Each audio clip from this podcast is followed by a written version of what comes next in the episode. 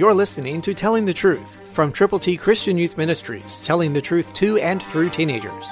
Here is Triple T founder George Dooms. Believe on the Lord Jesus Christ. Therefore you now have sorrow, but I will see you again, and your heart will rejoice, and your joy no one will take from you. That's John sixteen, verse twenty-two, New King James Version. Jesus was meeting with his disciples, the apostles, and he knew what was happening and what was about to take place. He wanted them to know that they were going to have sorrow because he was going to depart from them, but they were also going to have rejoicing and lots of joy. And no one would be able to take that from them after the fact. He knew that he was going to die for their sins, for your sins, for my sins. He was going to be buried, and he was going to rise again, but only God and Jesus knew that. So he was telling them that they were going to have joy later.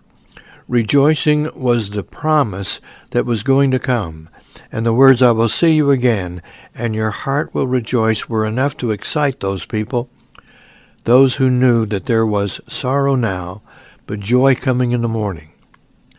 I hope that you understand that. God loves you too. He wants to provide for you the gift of God, eternal life, through Christ Jesus our Lord.